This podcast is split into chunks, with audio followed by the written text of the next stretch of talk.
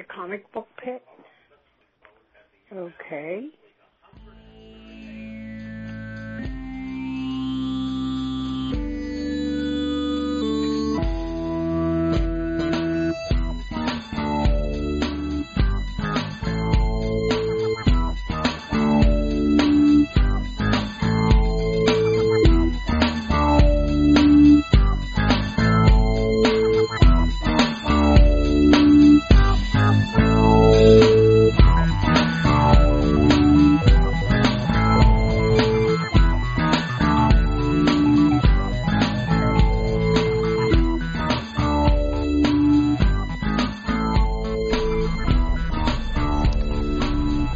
Cats and kittens.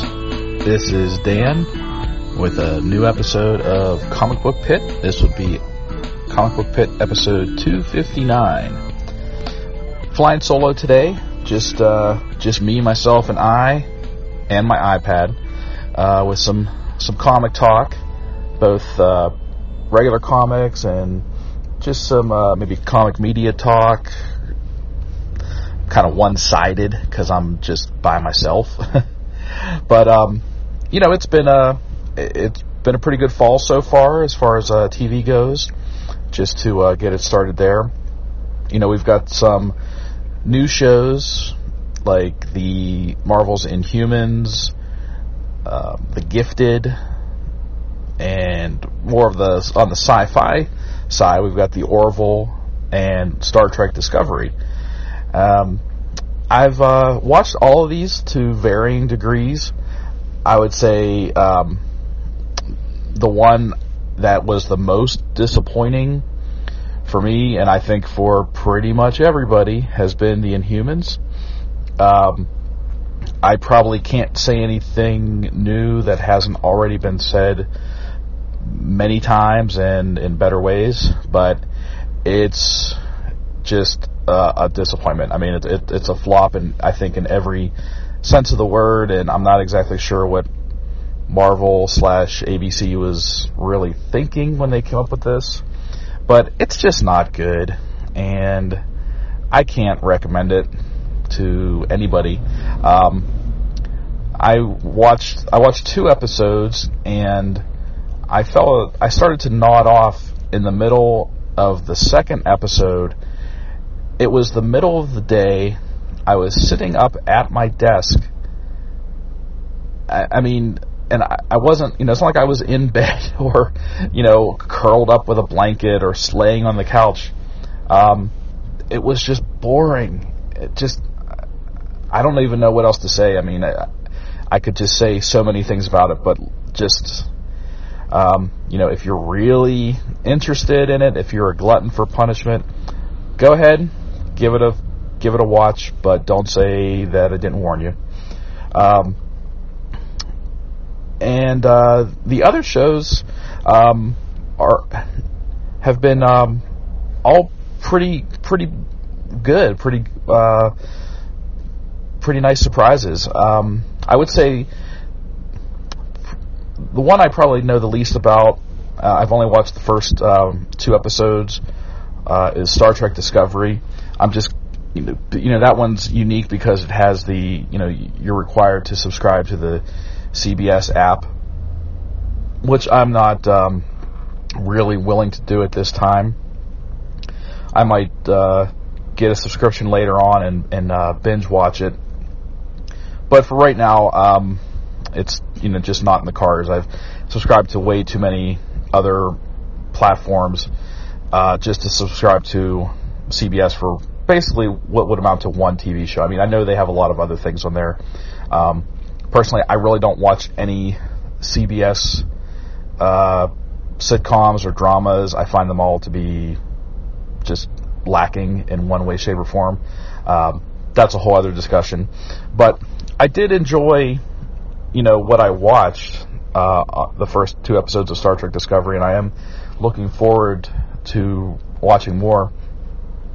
And then there's the Gifted and the Orville that were um, both really, uh, again, pleasant surprises. Um, the Gifted is uh, Fox's mutant television show, which uh, pretty much takes place uh, smack dab in the middle of the Marvel Mutant Cinematic Universe, I think, because they mention the Brotherhood of Mutants, they mention the X Men. Um, you've got characters like Lorna Dane slash Polaris, um, Blink, Thunderbird, Beautiful Dreamer, who was uh, I think a, I think she was a Morlock actually, and then you've got uh, a reference to the Von Strucker family, although it's they've been kind of reformatted for the show. In the comics, the Von Struckers were definitely not good guys, but so it was kind of an interesting choice for them to uh, take that name. So I don't know if that means that somewhere down the road there's going to be you know a turn to the dark side. Uh, I don't know, but it's enjoyable so far. I really you know uh, uh I really didn't have um, much uh, hopes for it, but I I tune in every week for it, and um, strangely. Uh, surprisingly, I can't believe it, but I think the Orville is probably my favorite new show of the fall so far.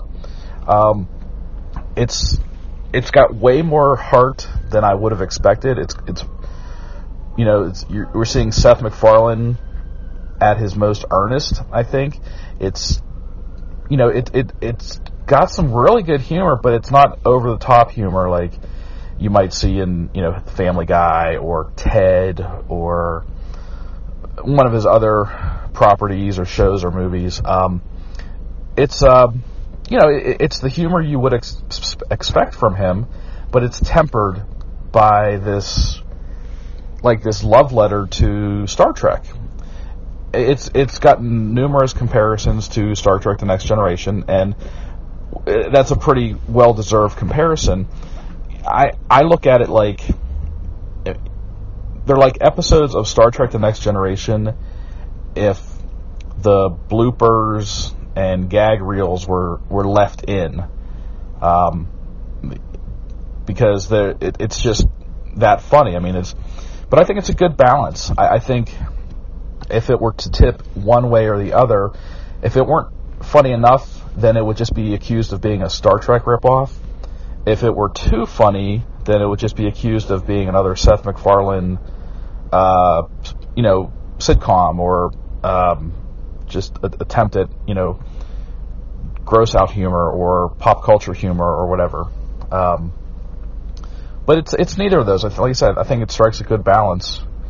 So uh, as far as returning shows, we've got the, the usual cast of, uh, you know, we've got the usual suspects. We've got The Flash, Arrow, Supergirl, and Legends of Tomorrow, all from the CW. And then we've got Gotham on Fox and The Walking Dead on AMC. Uh, I'm pretty much caught up to date with. I'm, I'm up to date with uh, Flash, Arrow, Supergirl, and uh, as of this recording, Walking Dead just premiered a couple of days ago. So I'm up to date with that. That one's easy. So it's uh, business as usual for pretty much all those shows. Um, I don't actually watch Legends of Tomorrow or Gotham anymore. I kind of dropped out of those after, uh, actually pretty much for each one. It was after the second season. Uh, just not doing it for me. But the the other shows um, have all pretty much picked up where they left off in the season before to varying degrees, and I've got thoughts about those. I'm probably going to save that for a future conversation with the other guys because I know, um, you know, we all watch those shows again to varying degrees, and probably be just a better conversation if if there were more people than me here. So. so, uh, you know, look for that in a future episode. But, uh, you know, but I, I, have been reading a few comics lately. So, uh, probably the the biggest one that's come out and the one that's probably made uh, the most noise recently has been Marvel Legacy number one. Now, this um, is basically Marvel's rebirth, if you want to look at it like that. It's uh, you know similar to, to, how DC Rebirth last year had their um, return to form.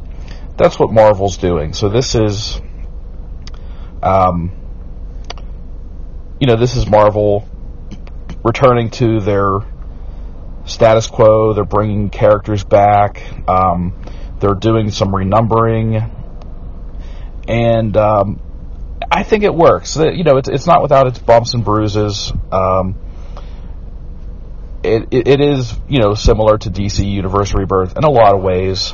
Um, you know, it's got a um, you know they're very meta heavy uh, stories throughout this issue. They kind of it's a little choppy, and it's connected or linked by this uh, this unseen narrator, and they kind of you know sit back and reflect on the universe and you know what's what's come before and what is uh, what the future holds. But um, it was great. I, I, I really enjoyed it. You know, Jason Aaron. I just kind of came to the realization. It just hit me. I, I I really think Jason Aaron should be the next guy who. I mean, I, I, he. I feel like he basically is, but he should be the guy driving Marvel now. You know, for a while it was Joe Quesada. Then they kind of turned the rein, reins over unofficially to Brian Bendis. And, you know, and like those guys, Bendis, Fraction, um, Hickman. But now I think, I feel like Jason Aaron, this is Jason Aaron's turn. I think he's, he's really got a good handle on the Marvel Universe. And it really shows in this issue, this Marvel Legacy number one, that they're able to. A, he's able to work with you know a bunch of different artists, and they kind of. It's like they take a step back and they're looking at the universe as a whole, and they're introducing a lot of really cool ideas, bringing back some fan favorite characters. Um, like I said, it, it's not perfect. It's a little choppy in some places um, there, the the art kind of ebbs and flows. There's some peaks and valleys, uh, but but I think it's you know if, if you're a fan of just good, solid Marvel comics, I think it behooves you to to give this a try and go into it with a with an open mind. It's like you know we did the same thing. You know we we gave DC another chance and it paid off uh, hopefully, the same will be the, the same will be said for for Marvel. You know, a year from now, that we can look back and say, okay, Marvel got it right. You know, they they they went back to what worked, and they did it right. Another book that I read recently was Rat Queens, and this is the the fourth volume of their series and Rat Queens is is a book that I've I've loved for a long time. I I'll talk I'll talk about it every once in a while on the show, but it's tough because it's got a got kind of a choppy schedule. Um, you know, it doesn't come out really with any kind of regularity. Um, but it's but when it does come out, it's something that I always look forward to if you're not familiar, the, the, the basic idea behind Rat Queens is it's a it tells the story of the exploits of a party of the um, these foul-mouthed adventurers in kind of a sword and sorcery, like a Dungeons and Dragons uh, universe, and the the writer uh, Kurtis Wiebe has has described the series as, you know, it, it's a love letter, of course, to Dungeons and Dragons, but with a more modern twist.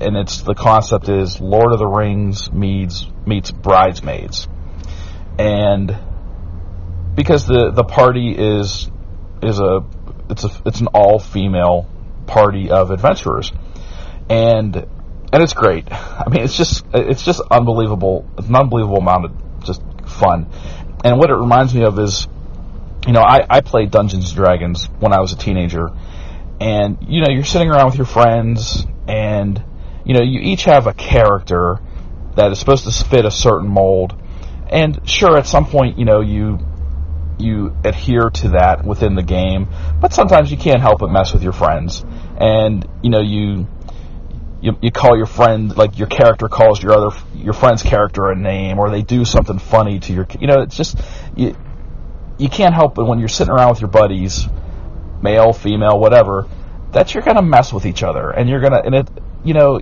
you're gonna pick on each other, you're gonna you're gonna point out each other's worst qualities, but at the end of the day, your friends, your buddies, you're doing it out of love. You know, you'll never say that, but you know, you you mess with the people you love the most. I think so. So that's kind of what you have here. You, you've got this these group of friends that. Uh, so you've got the rockabilly elven mage Hannah, a kind of a hipster dwarf warrior Violet, a atheist human cleric. Her, her name is Dee, and you've got the hippie halfling thief Betty, who loves nothing, loves uh, bags of drugs and candy. That's kind of all she consumes. And then there, um, it's it's the four of them primarily through like the first three trade paperbacks the first three collections. But then eventually they're joined by Braga, who is a transgendered orc warrior. Now, all this, you know, you might roll your eyes when I describe these characters, and that it might sound really, you know, heavy-handed or just whatever. But the the descriptions don't do justice to the actual storytelling and the way these characters are portrayed. Um, if you do decide to, you know, check these the Rat Queens out first, I would go back to the beginning, just because it not for a continuity point of view, but just from a pure enjoyment point, point of view. I think everyone should start this book from the beginning, um, and and you'll immediately get a feel for how these characters relate to each other. That they are just from the beginning just there's something special about how they work, how the characters work together, and how well they're written, and how true their dialogue sounds, and how and, and each one of them has an individual voice. Um, and you can tell that there isn't one character that the creators like better than another. You know, every character I feel gets their gets their due. You know, they every every character's got their moment to shine. Every character's got their moment to fail. Every character's got their moment to show actual human emotions. Um, and it's and, and then like every character's got their moment to be like a badass. And that's you know there there there was one issue where there was this big fight. I, it might even, that might be in the second collection. I forget but there's this uh, there's this just big fight, and the action was so good. I you know it, it went from being this humor, you know, this kind of like D and D humor book to this flat out D and D action sword sword fighting and just just bloodletting, and it was just amazing. Just a lot of fun. Anyway, okay, so getting back to what I read recently, this was, like I said, volume four. And you might think, you know, four volumes in, it might be kind of hard to uh, to settle into the story, get a feel for the characters. But this was actually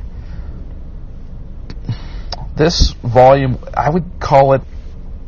I hate using terms like this because a lot of times they're they're just you know industry. It's just like industry jargon that sometimes doesn't make any sense. But um, I really feel like this book is a is a soft reboot. This volume that you can pick this up without having read the first three volumes because they're basically starting fresh. The from what I remember, what happens at the end of the third volume does not carry over to where we pick up in the fourth volume.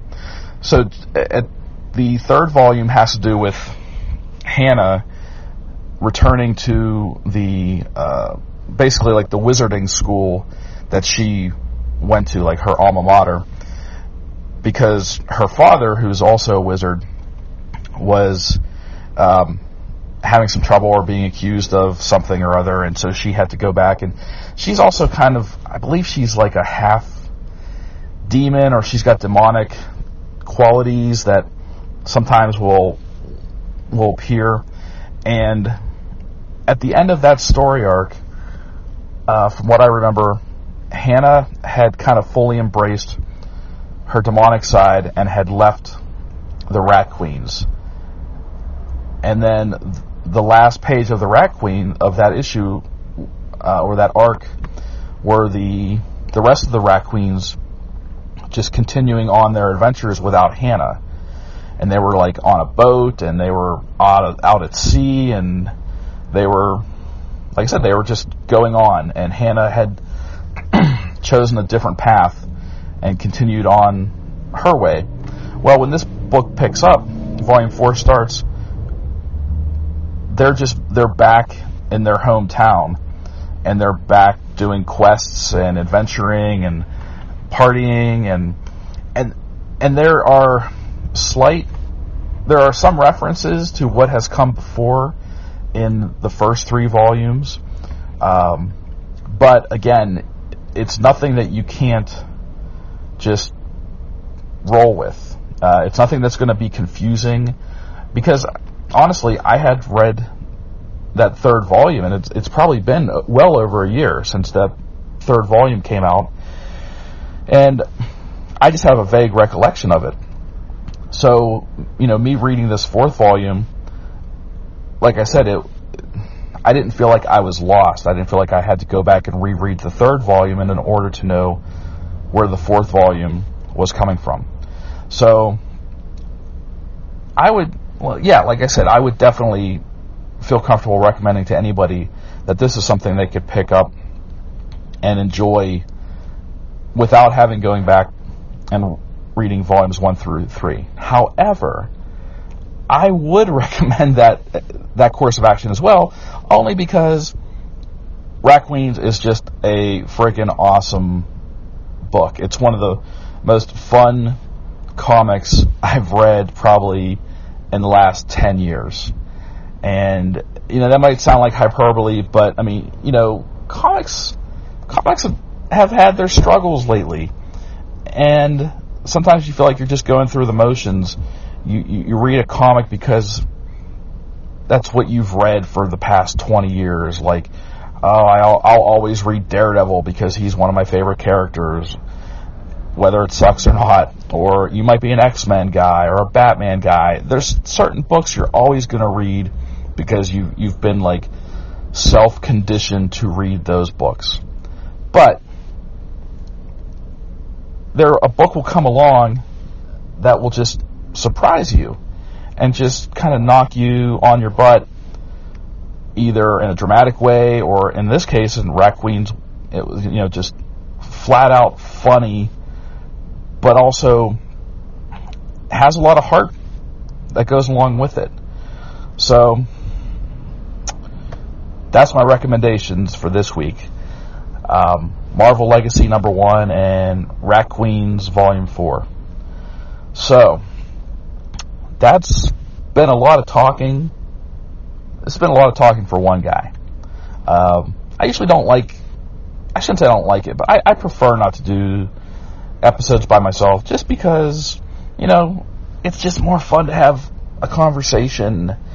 And sometimes it's weird listening to just one guy talk when you can't interact. So, and I can't interact with you, the listener, and I don't have, you know, there's no one sitting next to me. I'm kind of, uh, to be honest, I'll be honest with you, I'm sitting in my car, um, waiting to uh, pick up my wife. So I figured, what better time to record a podcast than uh, sitting in my car downtown Pittsburgh? So that's where I am right now. Um, anyway, all right, so that'll do it for this episode of the comic book pit. And, you know, just to do a little bit of, uh, of housekeeping, if you are a new listener, which, oh my god, I'm so sorry. If this is your first episode of Comic Book Pit, I apologize. It's not usually like this. Usually I have at least a couple of other co-hosts to, uh, to talk with. But, you can find us on various social media platforms. We are on Facebook, Twitter, Instagram. Uh, you can just search Comic Book Pit. Make sure Pit is spelled with two T's. That's how we roll.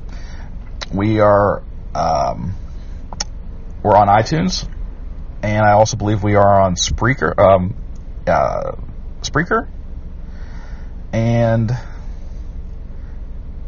no, not Spreaker. Um, we're on iTunes and a couple of other podcast catchers, which unfortunately are escaping me right now. So I apologize. It's not very professional of me, but I'm not super pre- prepared right now. But um, you can email us at comicbookpit at gmail.com and you can call us. We have a voicemail line. It's 412 450 0CBP. That's 412-450-0CBP or 0227. And uh, so you can contact us if you've got a question, if you've got a suggestion for the show, something for us to read or review. We take every, you know, anything you got, we'll take it. And another thing we'll take, if you're so inclined, if you are a regular listener, uh, do us a favor and leave us an iTunes review.